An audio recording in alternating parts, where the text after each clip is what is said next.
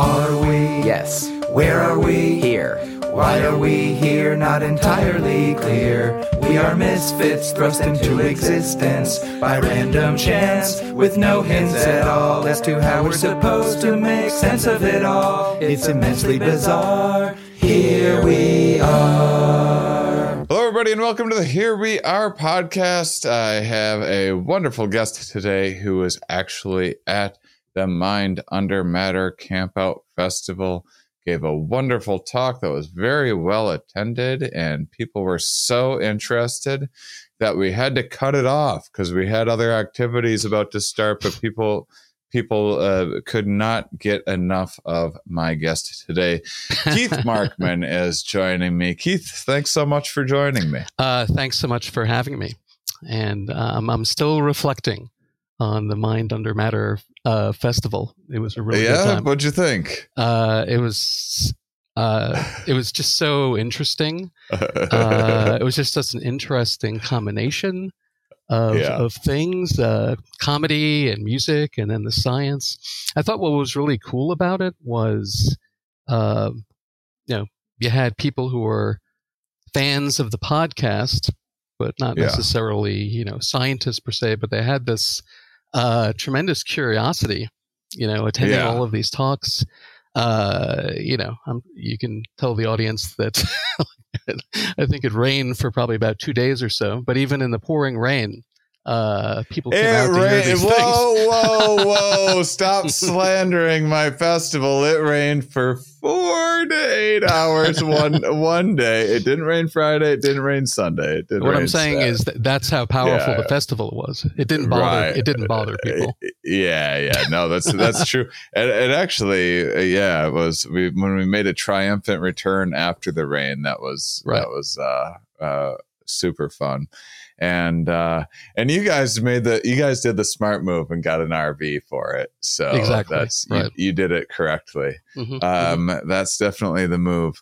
Um, yeah, that was, I, I was the most nervous that the science talks wouldn't be as well attended as I wanted them, um, to be because they're kind of the most important part for me. Obviously, I have a show that I interview scientists. I'm passionate about this stuff. And so I was, I was very happy to see, I should have known, and I, I did know, but I, I, didn't know for a hundred percent that my audience was going to be as up for as many live science talks as they were. So that was uh, it was really cool. Mhm. Um, so thanks again for being a part of it. Absolutely. So tell uh, tell the uh, tell the listeners that uh, the main many listeners that didn't get a chance to see you there, uh, tell them about uh, your work and yourself and your background and what you do. Well, let's see. Uh, I grew up in a, uh, I guess, fairly posh suburb of New York on Long Island, Great Neck. And um, I found myself at the University of, of Michigan. The folks over there, I was in a dorm room. I was in a dorm uh, or a floor where there were a lot of uh, Midwesterners or Michiganders, and they made fun of my New York accent. So I used to say uh, wall and pole and throw the ball against uh, the wall and I'll have some coffee. And so uh, to sort of mock them back, I would uh, flatten out my accent. So I started saying sausage yeah? and water and uh, things like that. And now uh, I don't know what I sound like anymore, but uh, I, the, the New York part seems to have uh, receded uh, to some extent. Although when I go back to New York and ask for water, they're like water. So you know I have to I have to go back to that. Um, You, soda or pop? uh, I've always said soda, Yeah, but again, just to fit in, I did start saying pop. Yeah, uh, you throw pop around when you're in Michigan for sure. right. Eat some Um, cheese curds, blend in a little bit. right. Um, I went to graduate school at uh, Indiana University. I did some postdoctoral work at Ohio State. So I guess it was a veritable uh, tour, as we like to say here, uh, of the Midwest. And um I found myself uh, with a job here at uh, Ohio University. And um, I guess, you know, in my uh, graduate work, I fell in love with a, uh, with a phenomenon called uh, counterfactual thinking. And uh, this is if only or uh, what if thinking. And the uh, I, I, fell into it quite by accident. The person who wound up becoming my advisor uh, kind of seduced me with the following story, and I, I just mean intellectually. Um, he told me the story about, um, and that this was a true story in Canada, of a paraplegic uh, couple who wanted to um, celebrate their anniversary. Uh, they had a car that was uh, handicap equipped, but it was raining that night. And so they decided not to uh, take their car. So they call for a taxi. The taxi driver comes, sees that he's going to have to deal with these two people, and he says, sorry, and he drives away. So these folks wind up getting into their car. Uh, it's got all the elements of a tragic story. They it's raining. Uh, they go over a bridge. They lose control of the car, and uh, one of them dies, and one of them is seriously injured. Now, um, what was psychologically interesting about this was the uh, headline that was in the paper the next day, and the headline was "Cab driver's refusal cited in death, right? With the idea mm. being that, you know, the, the counterfactual had is they. if the, yeah, right. If the cab driver had, uh, you know, uh, taken them, then they wouldn't, you know, they wouldn't have been injured or they wouldn't have died. And I, I thought this was interesting because th- that is the first thing that pops to mind, right? I mean, the first thing that pops to mind is essentially how one, how the uh, negative outcome could have been prevented. But then, if you think about it for a while, uh, that doesn't seem right either. Uh, mm-hmm. Is it mm-hmm. really the cab driver's fault that they died? And in fact, you could yeah. argue, well, actually, it's a combination of things. The fact that you know that, that, that they were handicapped, it was raining, things of that nature. But it just struck me that those kinds of thoughts come to mind so readily. Sometimes they do help us to establish cause, but then sometimes they could be just sort of, you know, not uh, connected to that at all. I often try to use counterfactual arguments when talking with bill collectors. I'd be like, you know, I rightfully I shouldn't owe you this money because had you not come into my life at Very this good. time, I would have borrowed all of this. And right. How, yeah, do they, how do they react to those arguments? Oh, they love it. They're like, totally. We we completely get that argument. You are now debt free. Right. Uh, fair is fair, mm-hmm. and mm-hmm. yeah, it works every time. Right, hundred percent. So, uh, you know, after after thinking about these things for a while, um, we decided uh, we came up with this hypothesis that maybe you know the, the reason why people engage in this kind of thinking is because it's functional to do so. And so mm we we drew a distinction between two different uh, kinds of counterfactuals, uh, mainly the direction of the counterfactual comparison. So uh, an upward counterfactual would be, you know, it could have been better, right? So I'm imagining a better outcome. I got a B on an exam. Uh, I should have gotten an A. I wish I got an A. I could have gotten an A. Uh, a downward counterfactual, on the other hand, what you're doing is you're imagining a worse reality. Uh, hmm. so it could be something like, you know, this used to happen to me at Michigan, actually. I thought I was uh, pre med in the early going. And I was in one of these uh, chemistry weed out classes, you know, that a thousand people take. Everyone takes the same exam. And I was very good at getting the mean, uh, which basically amounted to a B minus. Um, I wasn't happy with my B minuses, but I would come back. Could have the, been worse. Well, exactly, but but it's interesting. Uh, you know, what value does that have? So I would come back to the dorm, um, find out my grade, and learn that I got whatever it was. It was like a 12 out of 20 or 13 out of 20 would be the mean. And I would be bummed. And then my uh, friends, who I was about to eat lunch with, would say, so "What's the problem? you did better than half the people in the class and you're at the University of Michigan. So yeah. it's actually pretty good. And that would be enough to get me to stop uh, from ruminating. But there's a problem, right? So these kinds of counterfactuals have costs and benefits. So when you think about how you could have done something better, you think about a lost opportunity, you think about, you know, these sorts of things. Uh, the cost is you're going to feel uh, negative emotions, uh, in particular regret, which is the, you know, typical um, consequence of an upward counterfactual. But this kind of thinking could potentially help you prepare for the future, right? So by thinking about the things that you could have done, that you should have done, uh, maybe you can implement those sorts of things in the future. So it may be functional to gauge in, in upward counterfactual thinking for learning purposes, even if they do leave you feeling kind of bummed uh, at first. Mm. The downward counterfactual, uh, that was great for me. Uh, I immediately felt better when people said you did better than half the class at Michigan. And what did that do? That taught me how to keep getting B minuses. yeah, yeah. and, uh, and I didn't become pre med, which is fine. But in other words, you know, uh, that can provide a sense of relief. Uh, you can feel fortunate. You know, thank God it could have been worse. But but it the the cost is that it may leave you sort of complacent, right? Or Right. to maintain the status quo.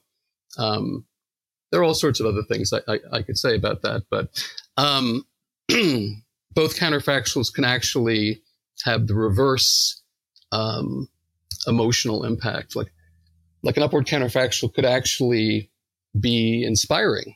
Like if you almost accomplish something and you feel like you're almost there, right?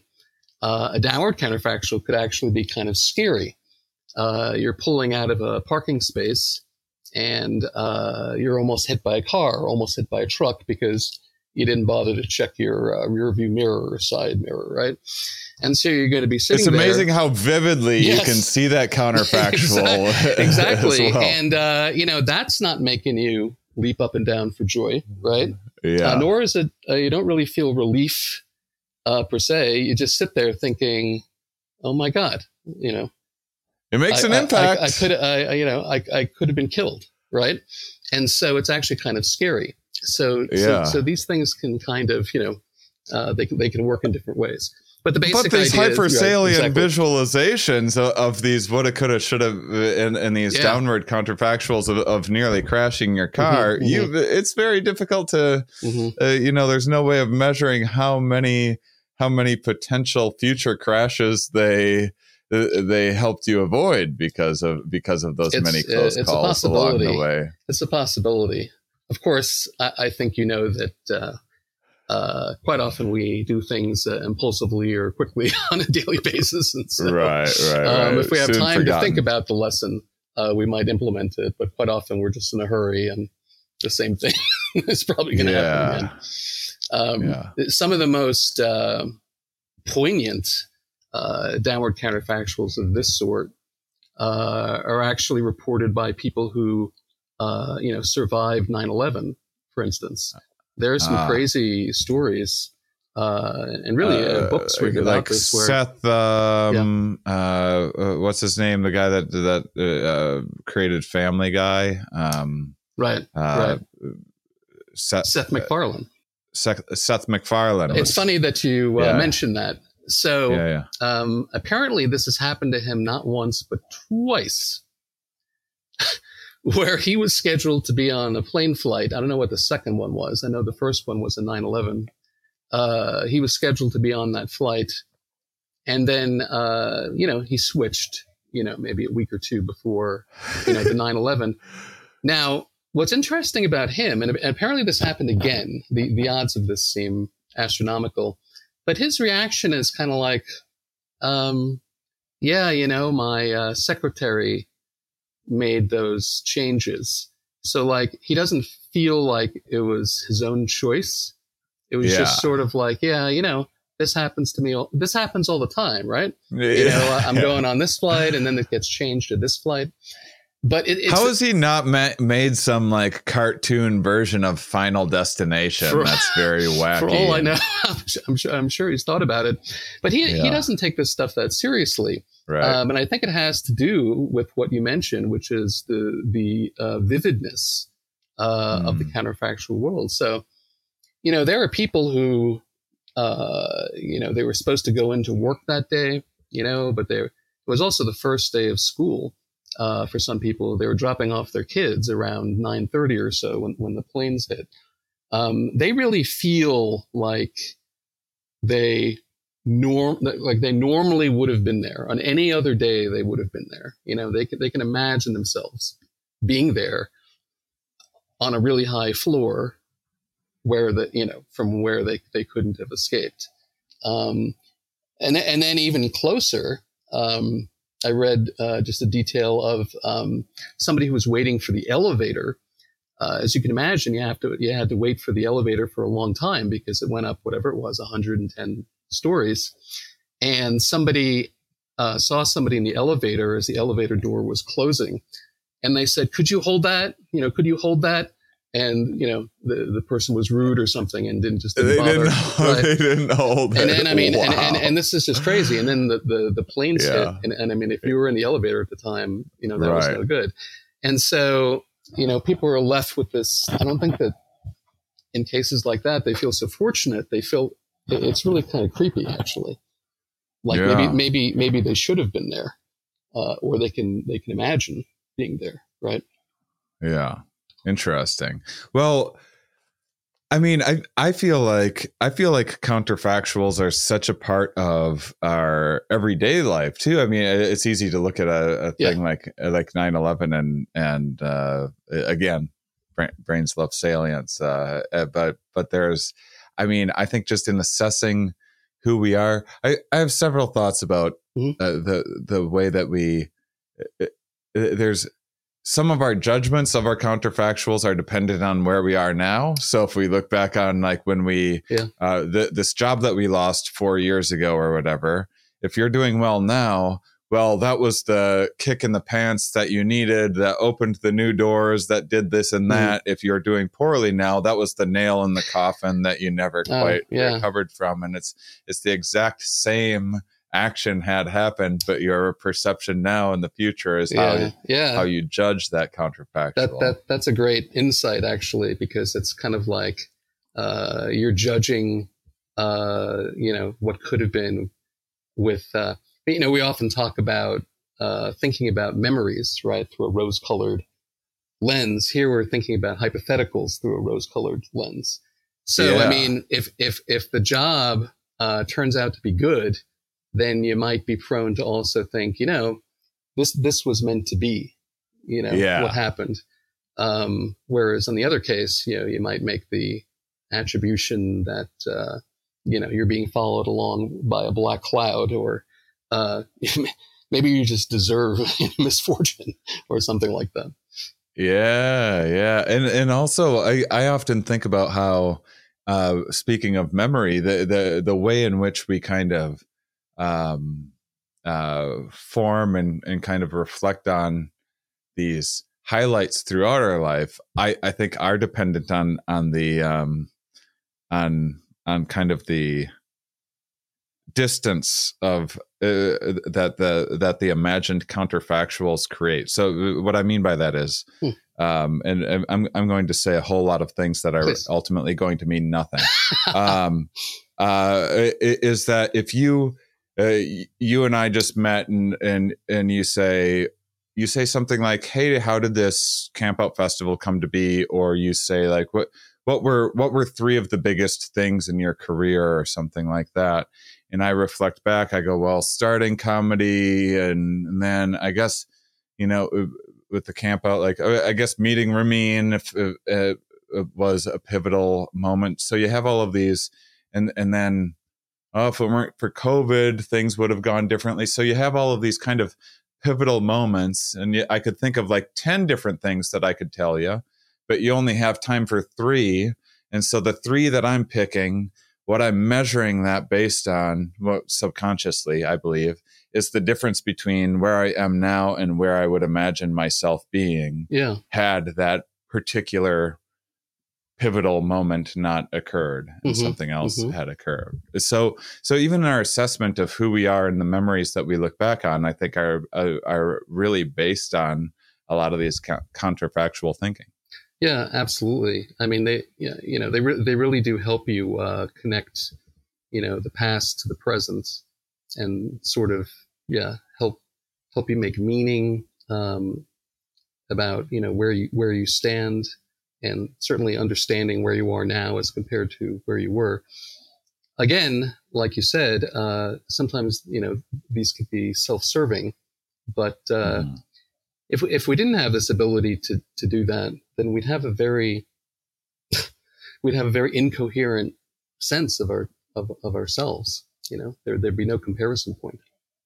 Yeah, yeah, it's funny. Uh, all all of any, I, I feel like a lot of modern, or not even modern. I mean, this is like a very Buddhist approach too, but a, a lot of modern gurus and self help people and and this and that often it's the goal is trying to rid yourself of comparing yourself to sure. others or or hypothetical selves of uh, you know the the chasm between um, the chasm between who we are and uh, and who we imagined we could be if we had only worked harder or had better sure. luck or whatever is Sure. this thing that we get psychologically swallowed up in and that's unhealthy Yeah, and I, I mean, I, I think that approach makes a lot of sense. You know, to the extent that, uh, certainly to the extent that there's no future to improve on, right? Mhm. So you can spend a lot of time ruminating about lost selves.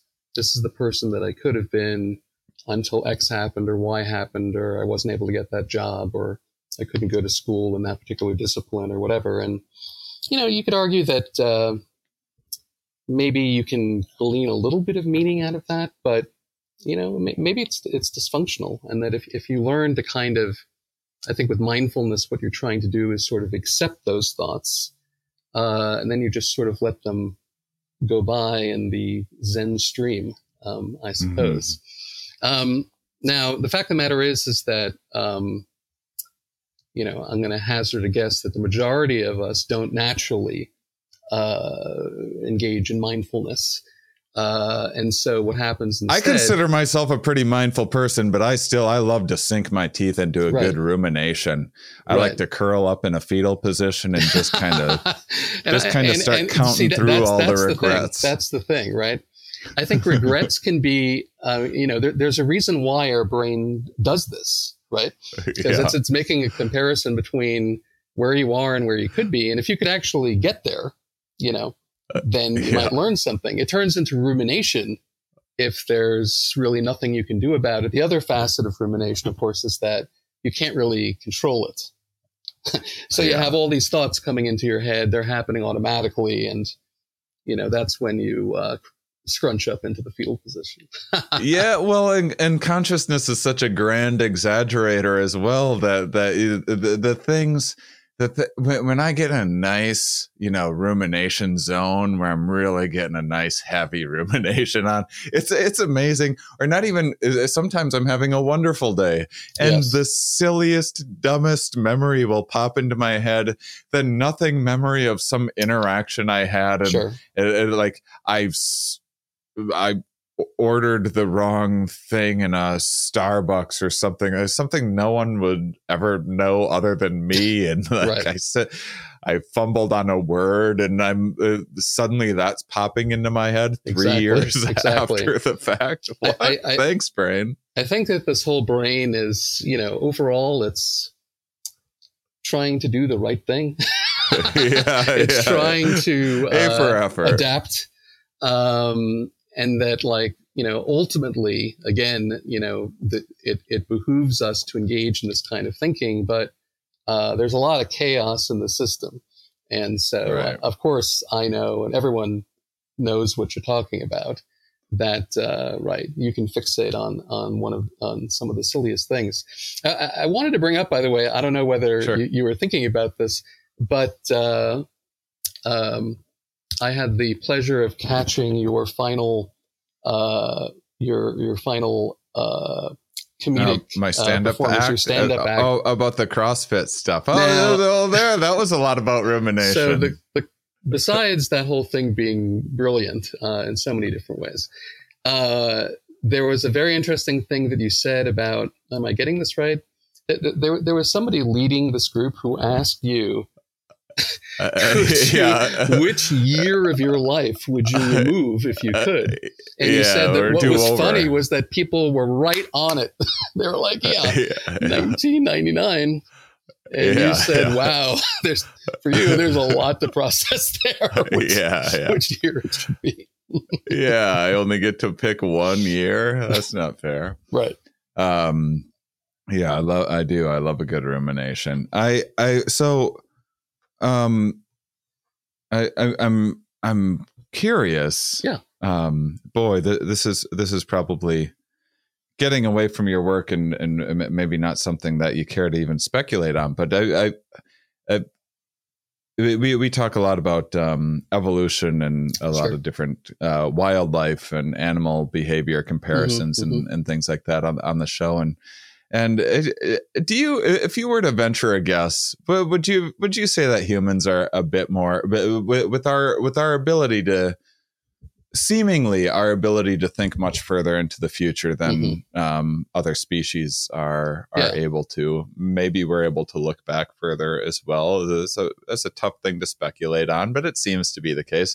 Do you think that we're we're maybe tortured by this stuff? Consequently, uh, a bit more than a lot of a lot of other species. Um, yeah, I mean, there's no question.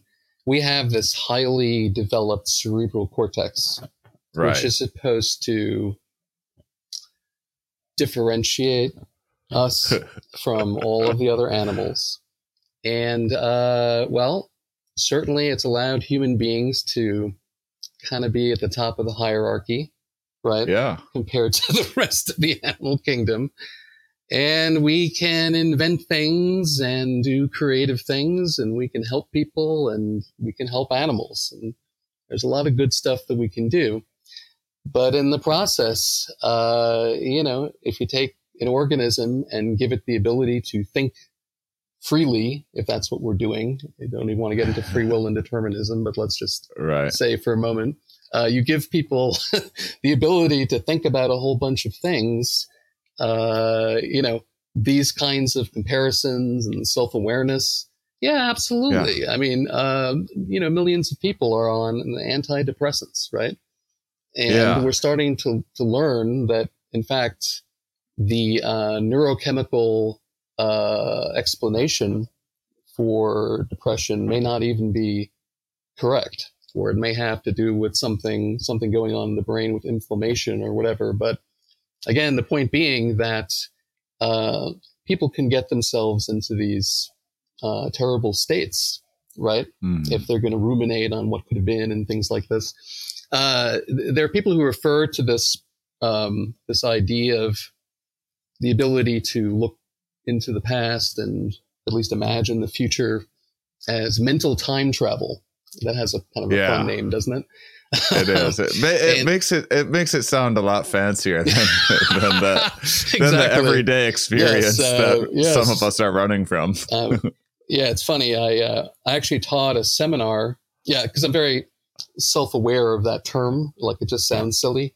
Uh, I taught a seminar. It seminar. sounds kind of cool It, at the same kinda, time. It's kind of It's silly. cool, but uh, so I mean, I I taught a seminar a couple of years ago uh, that was called Mental Time Travel, and I, I Yeah. made the following joke, which you may think is slightly lame, but I, I I felt like I had to say this at the beginning. I, I said, "Welcome to you know seminar Mental Time Travel." Uh, I just want to say that uh, next year uh, I'm really looking forward to teaching a course about actual time travel. Uh, you know, that kind of broke the ice a little bit. Yeah, yeah, by, yeah. by next year, you know, we're going to figure out how to do that.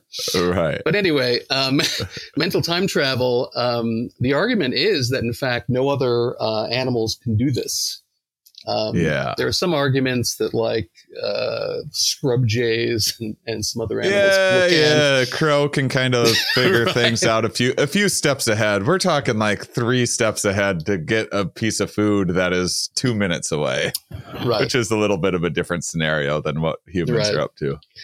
But like you suggest, this makes us uh, special. Yeah. uh, but it also it may uh, drive us crazy. I suppose Yeah. you could argue. I mean, it, it, it's the opposite too, though, right? Uh, we can fantasize about things. Hmm. That's true. Uh, we we can imagine, you know, we can imagine brighter futures. There's there's there's hope. There there are things to look forward to. Right. It doesn't have to be. We can build Negative. fantastical machines and structures and imagine things that we can bring into the. We, we can manipulate our environment like no other species, and, and yeah. uh, Well, right. That right. We, we can do those kinds of things. Yes, and and that puts us on on top of this hierarchy. But I mean, you know, you you can look forward to you know uh, uh, meeting somebody, a potential relationship partner, right? Whatever uh, reality may not be nearly as as good as what uh, you know as positive as what you may have imagined, but uh, you know it it felt good to do that, and it probably motivated you to maybe to get out of the house. I mean, some people are worried that you know I'm going to make a terrible impression when I Yeah. meet people. Uh, I don't want to go to a party. I don't want to attend uh, Mumfest because I'm not like those other people. yeah, you know, but you know, if if you can uh, imagine uh, circumstances or conditions under which these things could turn out positively, I mean, it does motivate you to like, you know, um, get up, get out, hmm you know, do something. yeah, So yeah, absolutely. Yeah. Yeah, they can send you both ways. Well, I mean, I, I guess if, if I were to if I were to try to make a philosophical case for humans being the most miserable species on Earth, I would say I, I would say that you you take any brain on Earth and you multiply its ability to imagine scenarios, and then and then and then you you make the assumption that that any brain with any sort of consciousness is, is probably going to have a very uh, like exaggerated inner mind's eye of said imagined scenarios, and then and then you couple that with probably every species on Earth having a relatively same-ish amount of negativity bias, meaning that Yeah. that the way that you're going to evaluate or remember or project into the future is going to be skewed at less less than less than 50% positive uh, yeah, then uh, then then you, and you calculate everything up and you you go well there you go. Humans are having the experiencing the most number of miserable uh, potential future scenarios and reflective ruminations. Yeah, I think that that's absolutely true, and it's kind of like you know, yeah, you you you wanted to be able to think about things and evaluate things and compare things. Here you go. And Yeah, uh, you know we can we can really think ourselves into uh, very very desperate feelings. There's no question. so so this is cool so the, so this was the ideas that first uh, this idea of just counterfactual thinking this is what first grabbed you Yeah. like like very very early on in your Uh-huh. career as, as we're as we're speaking of counterfactuals and the sliding doors that uh, made you arrive I might have the position you're not uh, had somebody tell me the story. right and I might have right gotten interested in something else and wouldn't even be in academia. Yeah, there are a lot of counterfactuals for sure. right so then what was kind of the next um next stage for you Yeah, um, I, you know, I've maintained an interest in that uh, over the years. I, I, I think it's still my uh, sort of bread and butter, but. Uh, you know, I've looked at uh, things, uh, you know, relating to regret, uh, sorry, regret, uh, and also uh, nostalgia. Uh, again, uh, I'm- very, you know, mental time travel uh, oriented. Uh, trying to figure out, you know, so nostalgia, it's a it's a very interesting emotion. Um, there's actually quite a bit of debate uh, in the field about uh, how exactly nostalgia is experienced. Um, certainly, uh, nostalgia is experienced positively, uh, in the sense that you know what you're doing is you're you're handpicking a series of memories, and again, the accuracy of those memories is questionable. But be that as it may, uh, you're going back to a time right? Where perhaps you feel like you were, you know, being more of your true self or your authentic self, or just just a time when you felt like you were you were happy and you had less responsibilities and things were simpler. Um, and you know, simply reflecting uh, on those times can be a very positive experience.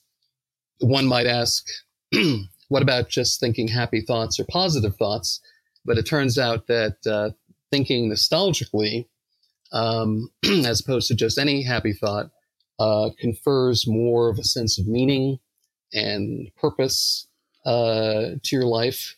Interesting. Uh, it can actually. Um, a bunch Well- of people did some studies uh, during the pandemic, uh, just about you know uh, people were were shut in, um, couldn't leave their homes, whatever, couldn't see their families, friends, and uh, some studies were done to show that you know basically using a nostalgia intervention, uh, having people reflect on nostalgic times, uh, decreased people's uh, sense of loneliness during the pandemic, right? Ah. So and uh, you know can do a variety a variety of things.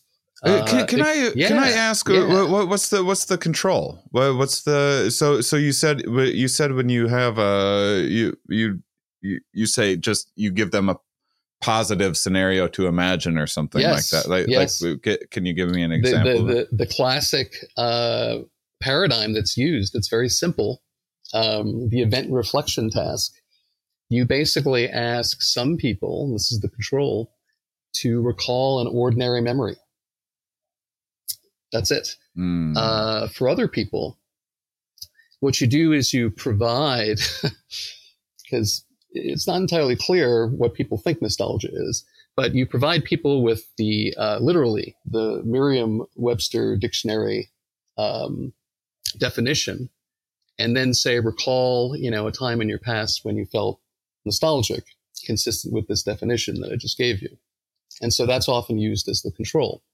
And so what you find is relative to the control, you know, people report more positive experiences, more of a sense of meaning, uh, you know, thing, things of this nature. But but you also said that that in addition, nos- nostalgia um, rates higher in in uh, positive having a, a positive impact on people than than just other positive thoughts. Exactly. Like, like what's what's an example of a uh, of just a random positive thought that you would uh, use in a study to yeah. Um, is it a future be- thought or a present thought? It could be just simply uh, imagine that it's your birthday today. Okay. uh, you know, imagine that you just, uh, you know, you just received a, a gift from somebody. Imagine that you just heard some good news, right? And so this Ah. is compared to nostalgia. And the, the idea of nostalgia is that it combines a number of different things. You're sort of going back in time and you're, you're thinking about a time that you wish you could return to. And that kind of thinking is supposed to enhance a sense of meaning, you know, is, is sort of imbues the past with meaning and the idea that that carries over to the present as well, as opposed to just simply a happy thought. So it's the process of going back in time, thinking about it, thinking why, thinking about why this was a good time. You know, like why, why was I so happy then? Um, what was I doing at the time? Um, sometimes people will feel nostalgic about how they used to be uh, nostalgic, or in other words, yes, I, they'll be nostalgic about lost opportunities, but they'll they'll think about it in a positive way. So I remember back when I was in college, and it seemed like you know there were so many different possibilities and I would sit around with my friends and we would talk about maybe I could do this and maybe I could do this and maybe I could do this. But as it turns out, for a variety of reasons, you know, life forced me down a different path. But it helps me to go back and think about those times and kind of make me- make meaning of them. Um, it can lead people to believe things like, you know, th- this is what I, what I'm doing now is what I was supposed to do. Um, Hmm. That was me when I was young. Um, now that I'm older, I have more responsibilities. It's kind of a meaning making process. Now, so so there are some folks that say that it's predominantly positive. Um, what's interesting though is that in fact uh, it probably produces a range of emotions. Uh, it's, it's actually a pretty bittersweet emotion, and you know people have different theories about this, but I think one of the issues is that it becomes bittersweet uh, to the extent that you feel like your, you know, present self pa- pales in comparison to your past self.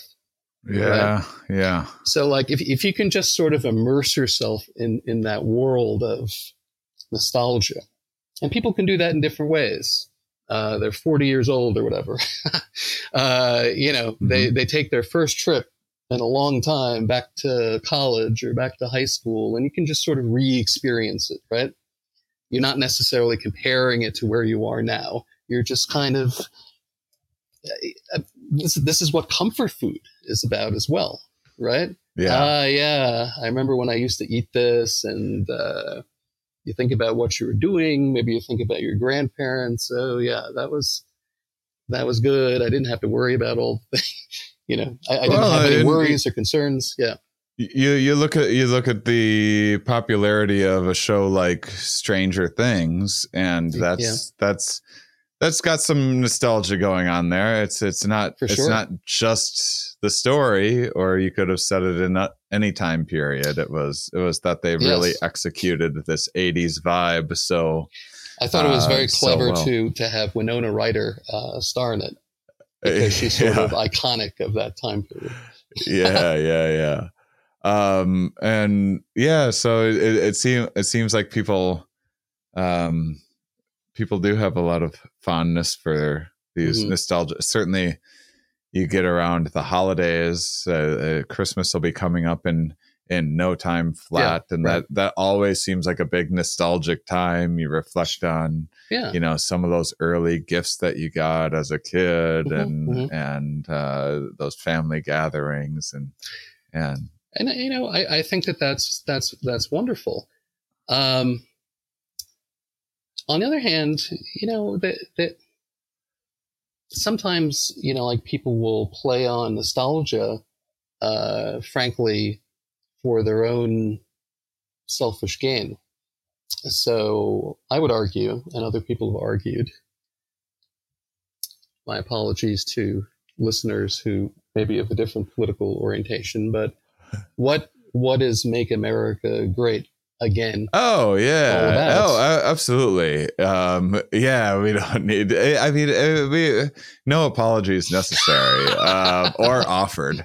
Um. I, I I think that you, you know, I, well this is this is so let's dissect that a little bit because sure. it's I, am wondering i'm wondering if maybe you could help me um, uh, keep from spreading my own misinformation i remember seeing something somewhere about some nostalgia research that has stuck with me and i don't remember the source and i question it but keep on spreading the information anyway. Okay. And it's that as people seem to age and get older, that that um, that it it there's there's something with the aging process that seems to have people looking at the past with a more rose colored um, lens and kind of remembering those mm-hmm, fond mm-hmm. Christmas gatherings and forgetting the like it's easy for me to nostalgically look back on happy childhood memories. Mm-hmm. It's also not that hard for me to intellectually go,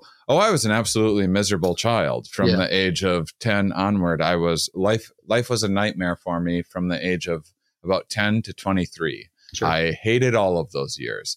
But I can look back at all of that time and pick out little nostalgic things and and my and so this some of this research that I, I remember, I don't even remember what it was, but it was saying you kind of lose.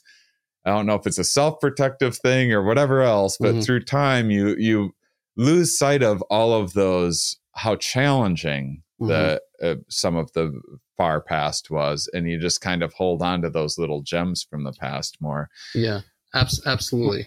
Uh, I can't give you um, I can't give you a specific citation, but uh, I mean, there's certainly a lot of research that that suggests that, that that's how people, uh, you know, deal with their experiences, even uh, you know, uh, after uh, a very small amount of time.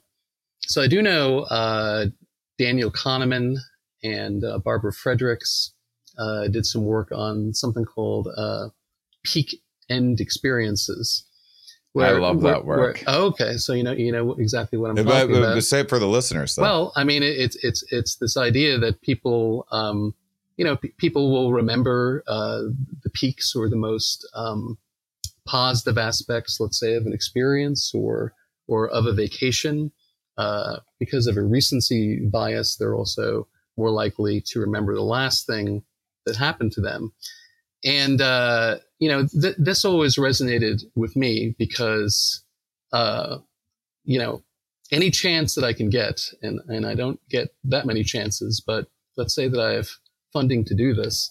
Um, I, I, I, love to fly to other countries. So, mm. you know, I've been to a few places, you know, I've been to Italy and I've been to Venice and Germany and uh, Barcelona, a number of places like this. And um, they're wonderful experiences, but uh, it is really painful to make those uh, trips. Okay. Uh, there's a tremendous amount of preparation that hmm. goes mm. into uh, going overseas. It's very expensive.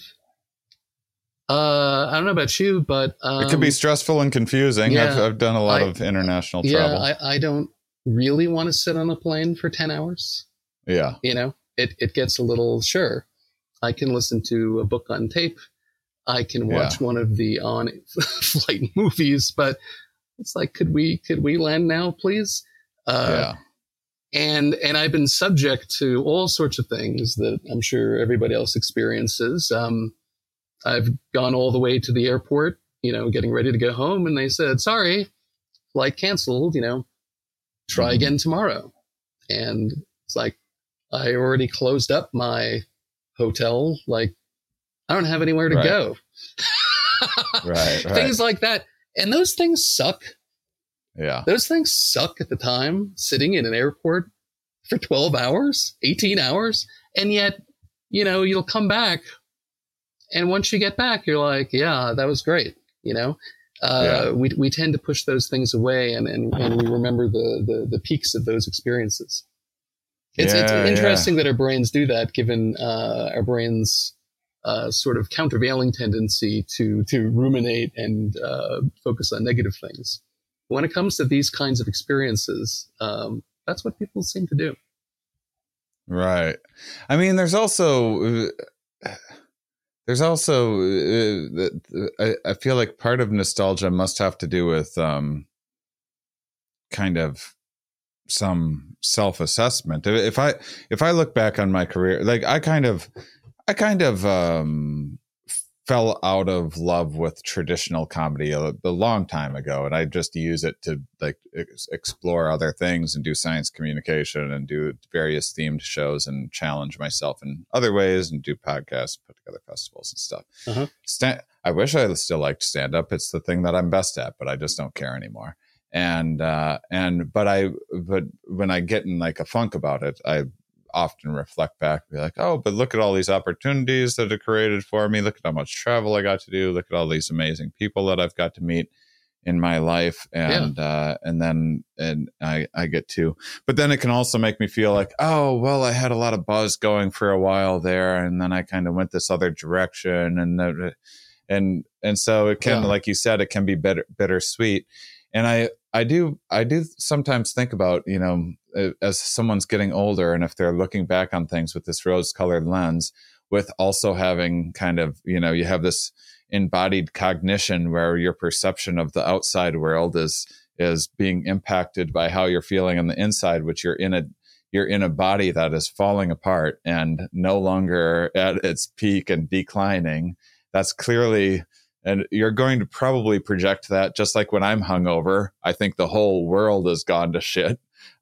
um, and when I'm feeling better, I I have a better perception of the world. And so if you're if you're falling apart, you're getting older, your your best days were when you're in high school or, in your 20s or you know decades decades earlier and then you go well what's what's wrong what changed life used to be so good because you're forgetting all of the trials Exactly. and tribulations that you faced along along the way. And then you go well what's different? And then there and then anything that's different is usually these like pretty salient social um, issues within a culture that's always um, Mhm, mhm. continuing to progress. And then you go well it must be these this this progression of social life that's ruined everything or these newfangled computers or you you just you, you just go what what has changed from the, those good times from when christmas was christmas and and then and then of course you want to make it go back and make it Right. great again because it was great because you forgot how bad it was Have you ever seen uh, Midnight in Paris, the uh, Woody, Huh. Woody Allen movie with Owen Wilson? No, really. Um, independent of what your feelings about Woody Allen might be, uh, this was one of his Yeah. best movies. Um, Owen Wilson probably, uh, Woody Allen often cast uh, the person in the lead role to, to basic, essentially play him, and Owen Wilson probably does the best job. Um, it's really a, a terrific movie about nostalgia, essentially. Uh, to make a long story short, he's in Paris.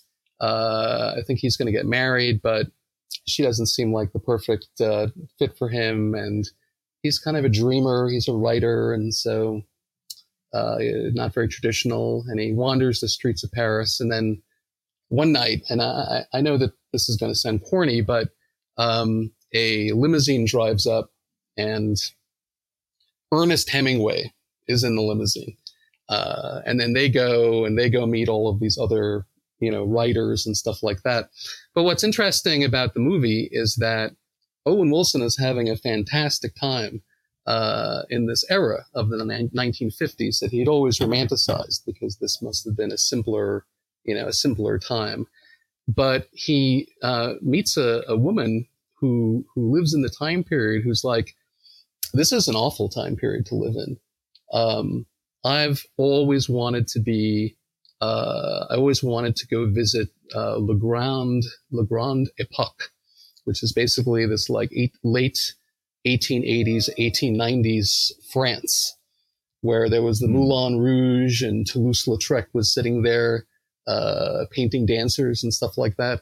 So to her, there's nothing special about this time period. That's the time that you want to go to. But then anyone Mhm. who's living in that time, they're like, actually, the, the best time would be going back to, to so and so.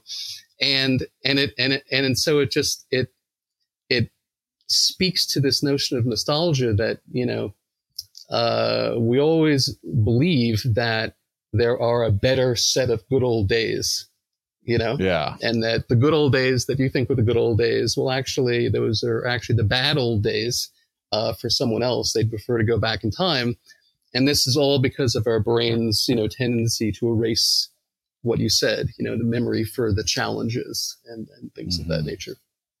Yeah, and and people way back when they must have been, you know, s- smarter, more perfect, and had more foresight and everything else before every the whole world went to crap. And so, the more we deviate from, you know, Exactly. ideas of, of that are two hundred or two thousand years old or whatever, the Right. the more in trouble we're going to be because we're getting further and further from those perfect deities that founded our country or whatever else. exactly. Yeah. Um, so, uh, so uh, I, I would, I would love to know a little bit uh, more about. Um, well, I don't know. I don't know where where I want to go here because I I want to know a few more a, a little more about some specific studies, but also I love talking about conspiratorial thinking Mhm, mhm. and I haven't in a while. I don't. Wait, what do you? Uh, uh, Well, some, you know, some of your work that uh, you'd I, like I'd to love to about. talk about uh, uh, conspiracy theories. Let's and- get let's get and, uh, into it a little let- bit. We don't we don't have it. a ton of time uh, Exactly. left, but but I, I'd like to get into a little bit Right. of it. Yeah, that'd be and I great. and I should say that I, I've come to uh, well, I think I've I've always been interested in conspiracy theories. I, I actually was never sure how one would uh, study them uh, rigorously.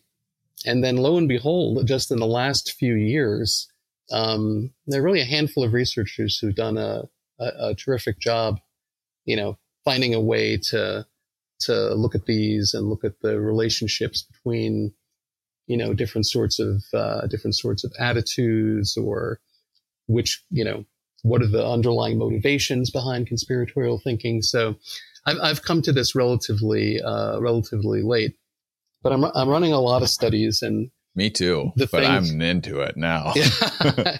Well to me um, you know so i'm kind of interested in the in the development you know so what what how is it that people um, you know come to believe these things in the in the first place? Um, again I, I, think that most uh, you know a good deal of the work is focused on you know things like well uh, when people are feeling um, uncertain uh, they have a need to uh, understand the world uh, there's sort of an existential crisis you know like covid uh, for instance. Um, there's a relational component to it as well, uh, to the extent that you know you derive, um, you know, good good good feelings from being in a group that uh, you know believes in a certain thing, right? Um, flat earthers, right? For example, uh, I, I, I, watched um, there's a documentary. It might still be available on Netflix called Behind the Curve, and it, it takes a close look at these folks who believe that the that the Earth is flat. Okay, and uh, I'm sure you'll agree that we know uh, objectively that that the Earth is is not flat. Uh, it's rounded. it's an oblate spheroid, as it turns out. Anyway, yeah. um, what I found interesting about that is that uh, th- they're actually very clever people who understand how to do scientific research. And they do a, f- a few studies uh, that are so well designed that they would, in fact, provide evidence, if they worked, for the things that they believe in. So they run one experiment just really quickly. Uh, another one of their beliefs is that the Earth is not actually rotating. It, it's just it's just still. Mm-hmm. And they design a, a study to show essentially that uh, the Earth is not rotating. But the, the study is so well designed that um, if the Earth is rotating, there'll be a particular effect. And if the Earth is not rotating, then there'll be another kind of effect. And so they do the study and they look at the they look at the data. It would take a while to explain what they did. I can't remember the specifics, but they look at it and it shows incontrovertibly the Earth is rotating. With their own studies that they designed. Yes, that's what's beautiful yeah. about it. They actually conduct the research, but still, they gather around and they're like, huh, well, then I guess the experiment wasn't good enough. We have to yeah. run a better experiment, right? And so, you know, you, you, you question why would people do this? And I mean, I, I think that there's some uh, comfort uh, from from being in a in a small group of people who are really sure that they know the answer to a question. They actually are equipped to test their theory and uh, to show that other people are wrong. And in order to maintain the integrity of that group, you know, and the benefit that they receive, you know, just from being in a particular group and being accepted because most other groups won't accept them. They must feel like they're outcasts in some way for their beliefs. That it's it's unfalsifiable. So they'll just keep designing better and better experiments that show evidence for the prevailing theory, but they just like being part of this group that's going to continue to investigate this thing. Who knows? For years. I mean, also, uh, don't you think there may be a factor too that that that it's your your in fact showing your in group solidarity yeah. by by incurring a honest, you, you know, it's an honest signal when you're incurring uh, conspicuous costs on yeah. on yourself and mm-hmm. you know becoming an outcast to the rest of the world or or uh, and and therefore kind of the more far-fetched things that you can go along with the the greater the strength of of the bond that you're displaying in terms of unity to the in group absolutely. Yeah. I would think. Yeah. Absolutely. I think that's what's going on uh, just in terms of what i what i've been thinking about um i'm somewhat uh, i'm trying to focus more on you know what sorts of um maybe belief systems or kind of thought styles uh, are more likely to lead to, you know, this kind of thinking. And mm. one of the things that I find interesting is how people deal with uh, coincidences. Okay. And there's, of course, a running joke in the culture where you're, where two surprising things happen or two people make the same joke at the same time and you say, coincidence, right? And yeah. that's funny.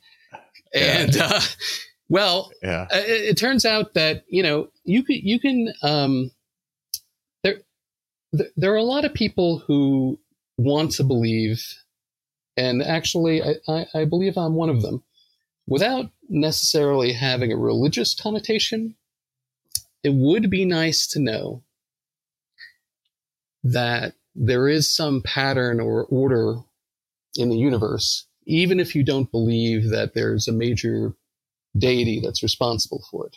Okay. Yeah. So when when coincidences happen, uh, people really think about them, and uh-huh. they are attracted to the idea that, in fact, really nothing happens by accident.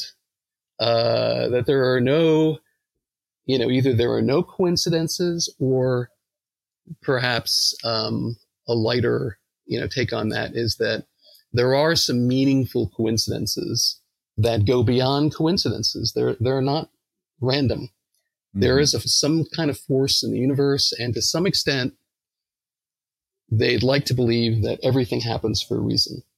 That's that. Mm-hmm. That's really the the phrase, right? There's a reason why things happen.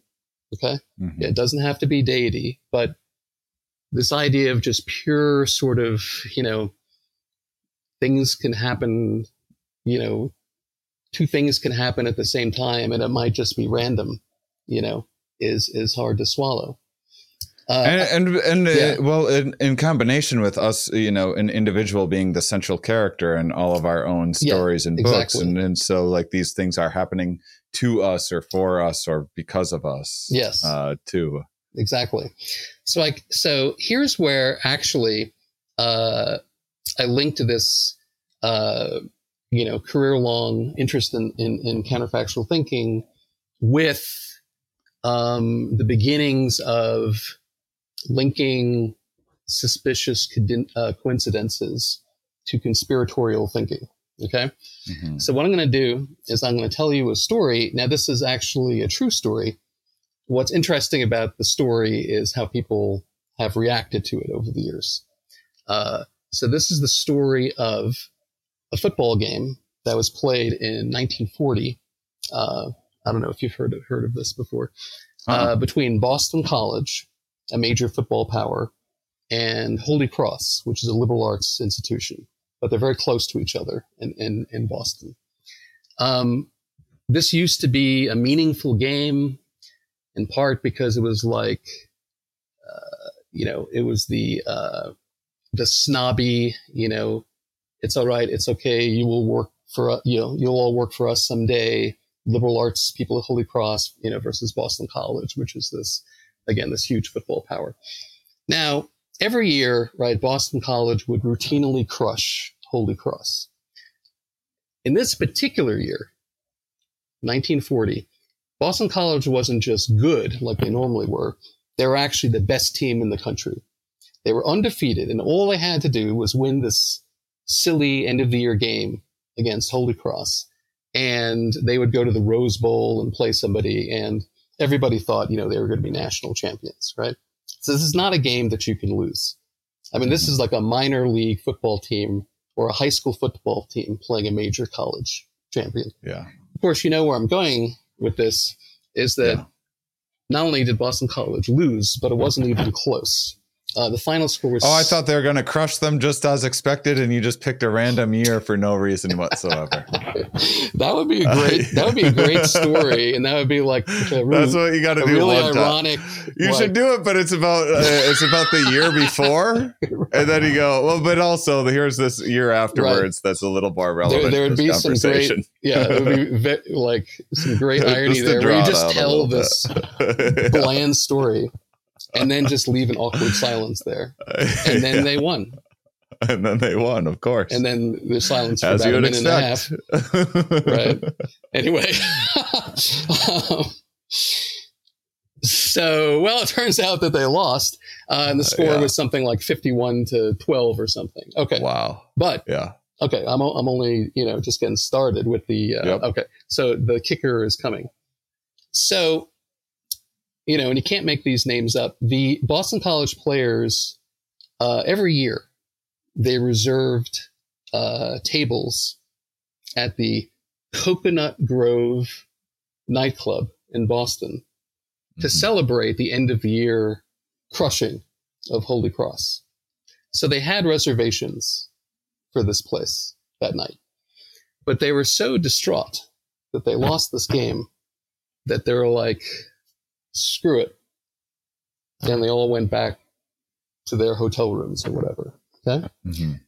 The next morning, they wake up and learn that a fire began in the Melody Lounge uh, basement of the Coconut Grove nightclub. It's actually a famous fire in and of itself because it turns out that there was no escape. Uh, it changed the laws with regard to fires. So Oh, that, you know, see, all yeah. basements have to have two mo- modes of escape, and you know there were there were only the stairs. So So, something in the died. neighborhood of like you know 500 to 750 people died in this Wow. horrific fire, right? So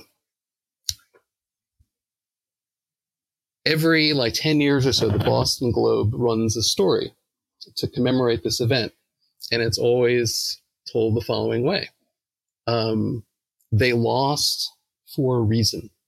Yeah, yeah. So when you hear about the fire, it's like, oh, you know, now I understand how they lost a game that they couldn't have possibly lost.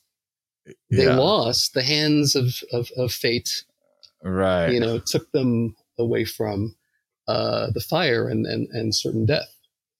And, uh, you know, when you, when you hear the story uh, get told, it, it is kind of creepy, actually. You know, there, there is a, a creep factor there. So, anyway, uh, we've used this scenario and asked people various questions about it. And uh, we have a control condition where they they read about Boston College losing, but they're not given the information about the fire that they almost died in.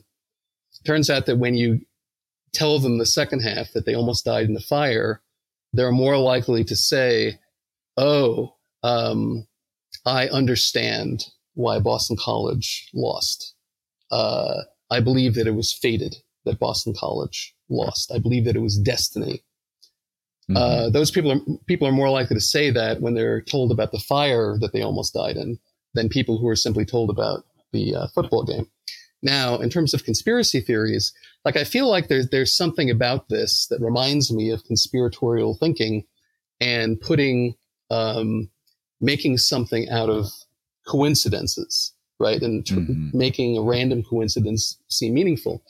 So what we did was we just asked people, we just exposed people to the one version where they read about Boston College losing, and then they read about the fire, and just looked at people's reactions to the question: To what extent do you believe that everything happens for a reason? You know, af- after reading about this event, and the higher people's scores are on that measure, uh, the higher their scores are on measures of uh, conspiratorial mentality, the extent Yeah. to which generally people say they don't trust the government and things like that, um, and also specific uh, um, conspiracy theories as well. Moon landing was a hoax, a JFK, more than one person was involved, etc. So I think what we're beginning to see is that this kind of taking random events and um, you know trying to turn them into something meaningful, right? Yeah. Uh, becoming suspicious, maybe. It's suspicious that this happened and this happened on the same day.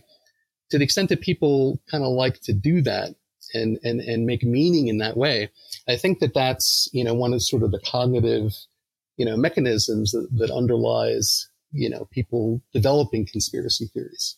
Yeah. I, I should mention that a, a, lot of times people believe in conspiracy theories because, you know, uh, people like Alex Jones tell them. Right? Yeah. That this is something that's Right. happening. Sandy Hook was fake. You know, things like and they that. feel like they're in like a Scooby Doo, like uh they solved a Scooby Doo mystery or something by getting this privileged information that yes, no one uh, else. right. And so if they if they put something together like this, I think that there's a real aha moment. Like that's what's going on. You know? Yeah, it's And a whole a whirlwind of. I mean, you have you have correlation and causation getting mixed up with it. So I, I'm bipolar, so I've I've had full blown manic episodes, and I I can I can relate to apophenia and and and, uh, and cr- imagining far too many. Uh, a, a uh, uh, it's actually quite amazing Mhm. how uh, how many connections and associations a, a mind can make, and and also um, uh, uh, coupling it with um, you know like kind of a narcissistic you being the center of of the Hmm. of the thing happening, and like every every billboard you see is like well i know what the billboard says but there's also like a special message like just Mm. just for me it's like Such a a- trail of breadcrumbs Mhm. that you're solving It's like a And- delusion of reference.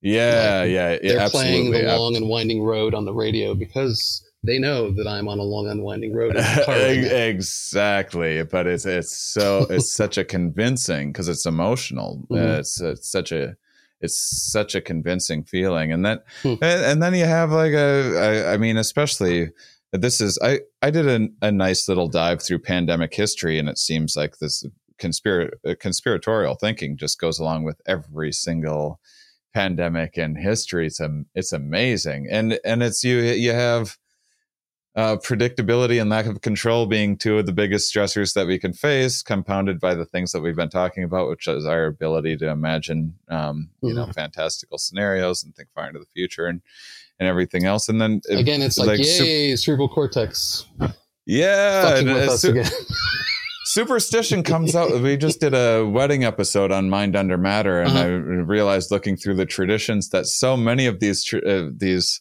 these origin stories of traditions were hyper superstitious, and it must be like you know you're making this very long term commitment at a very early age back in the day that for the rest of your life Yeah. there's a lot of unknown uncertainty going along with that and then Mhm. uh, of course a lot of s- superstitions as ha- halloween right around the corner. You have it used to be this is the harvest before the darkness of winter and store up everything and everything's going to be brutal. So make an offering to the spirits and all this stuff. And Mhm. and superstition just seems to go along with s- rain dancing or whatever else goes with with droughts for uncertainty and and stressful uh stressful times and it's just what a what a perfect storm the last several years have been for conspiratorial Yep. thinking and you have the you have like the uh, you had a conspiratorial president it was like one one one step like uh, you know alex jones was one of his ad- advisors yeah, exactly. and Yeah. uh, and oh my goodness it's yeah it's it's amazing and it, it seems like a lot of projection too It's also amazing to me that um, so many people uh, don't care. yeah I, I think that bothers me even more. It's like it's so obvious what's going on here, and um, uh, people are like, "Yeah, you know, that's that's absolutely right." Or yeah that's- we're just Trump. gonna go along with that in the hopes that I'll get like a better paycheck this year or something like that. Yeah, like, maybe. oh, maybe I'll get three more three hundred more dollars in my Mhm, bank account. mhm. You won't. Uh, it's unlikely that you will, but Tucker Carlson, by the way, is incredibly good at this because he is Yeah. he is super clever. And if you ever watch him, uh, you know, do his sort of long, you know, monologues on on Fox, uh, he'll do this where you know he'll start talking about one thing, and then it'll be something else, and then there's a third thing, and he spins a narrative yeah, uh, that's very compelling. You know, Yeah. he's just very persuasive the way that he puts it all together. And I could see being mesmerized by this, like, oh my god, you know, I'm I'm I'm seeing the truth for the first time. Yeah, connecting a lot of dots. Well, I mean, I call myself an epiphany junkie, and I and I truly am. I will, I will, uh, I will read. I will watch a lot of boring lectures and read a lot of boring books and things just for those moments, those aha moments when it's like, oh my goodness. Yeah, I now I'm going to see the world differently. I've never thought of that before. It's, It's, such an uh, it's feeling. It's transcendence. You know, Uh, it really and I is. think that's what people are looking for and experience.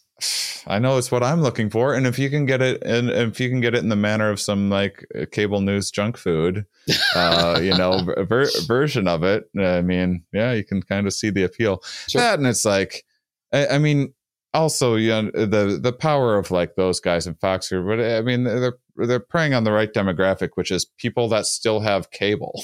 so you go like, well, Yeah, people that are still using cable regularly. Right, what type right, of person right. is that? All right, they don't adapt uh, overly quickly and and probably aren't interested Yeah. in newfangled things and etc. they've probably been watching for so long. It's probably be, become part of that like dopaminergic reward pathway. You know, Yeah, like you might actually Yeah. feel a little off you Yeah. know like you're not experiencing Oh, yeah. the usual you know uh, dopamine uh, drip um, it's how if you my don't- if you sweet grandma has for a decided to spend her final years is is Yeah. by just obsessing about that stuff instead of Yeah. sharing wonderful recipes and being the grandma that I used to remember now addicted to those things. Uh, yeah, it happens. yeah But yeah, I think they're I think they're really addictive, and uh, I it's people people have a hard time with that falsifiability thing because I I can usually be tell people like, well, so uh, it's just it, I don't I don't like I try to stay away from beliefs that aren't falsifiable. Whereas like you and I bet on something, there needs to be one way that you and I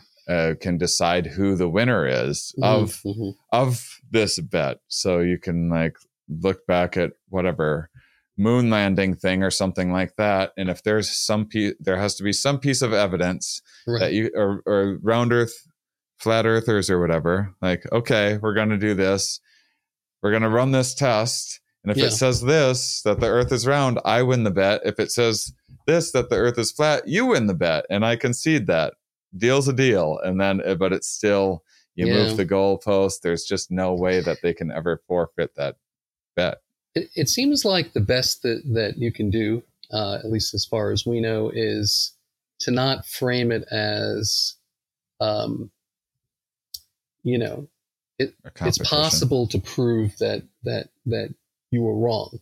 Or of, of course, the the more powerful. I mean, what what usually happens is you get into an argument with somebody, and of course, you wind up screaming at each other and saying, "That's crazy. You're stupid. That's wrong." and but then in they other words, say i've changed my mind it took you calling me stupid Right. to realize Right. the error in my Right. ways. and that's actually the the uh, the therapeutic uh, intervention that no one's thought of for all these years. right? Just tell people that they're wrong. yeah. But uh, you know, uh, it seems like uh, if you if you approach it, you, you don't want to incite you know reactance. You know, people don't like it if they feel like you're trying to say, okay, so actually, th- you know, this is the way that you should think. So you, you can approach it as, okay, so maybe there are a couple of different. I mean, you know, y- you know that this isn't true, but it's better than nothing, I guess. okay, so it looks like we have some different theories uh, about this. Why don't you talk to me about you know the evidence that you have for your theory? Um, I respect your theory, your belief. Let, let, let, let me let me tell you why I you know think the way that I do. And um, I think there's a little evidence showing that if you can kind of approach it that way, you know. Also, um, sadly enough, making these sort of you know scientific or philosophical abstract arguments, uh, those don't seem to work so well. But but g- give them an anecdote. Now we Yeah. know that one anecdote of information is actually uh, incredibly undiagnostic of anything. But if you say something like, "Hey, you know, uh, you know, my grandmother uh, got sick with COVID the first time uh, she nearly died, um, so she got the vaccine, and uh, you know, and she's compromised with all, of these different kinds of problems. She got the vaccine. She's been wearing a mask. Uh, she didn't get it again for a year and a half, and then when she finally did get it, uh, it only lasted for a couple of days. Right Mhm. now, we know that that one example doesn't is not an argument, but people are will actually be like, you know, uh, that's interesting. I'll consider Yeah. it. So, like, you know, what, what, whatever we can do, you know, if we can say that's your theory, this is my theory, or here's a story about about about grandma who, you know, it seemed like the vaccine really helped her.